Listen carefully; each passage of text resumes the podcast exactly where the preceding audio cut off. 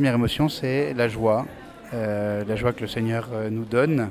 Évidemment, un temps de Noël où il va venir dans notre monde comme un petit enfant nous sauver. Donc euh, voilà, c'est vraiment euh, une action de grâce qui jaillit de mon cœur pour le Seigneur et pour ce monde. Je vais poursuivre mes études. En plus, on est en cours d'année, donc euh, rien ne change de ce côté-là.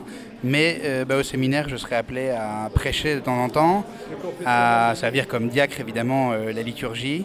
Euh, puis j'espère vraiment euh, m'impliquer particulièrement euh, dans le, service, puisque le diacre est configuré au Christ serviteur, donc dans le service des plus pauvres. Je ne sais pas très bien encore comment ça va se faire. Il y a des maraudes tous les vendredis soirs au séminaire, donc voilà.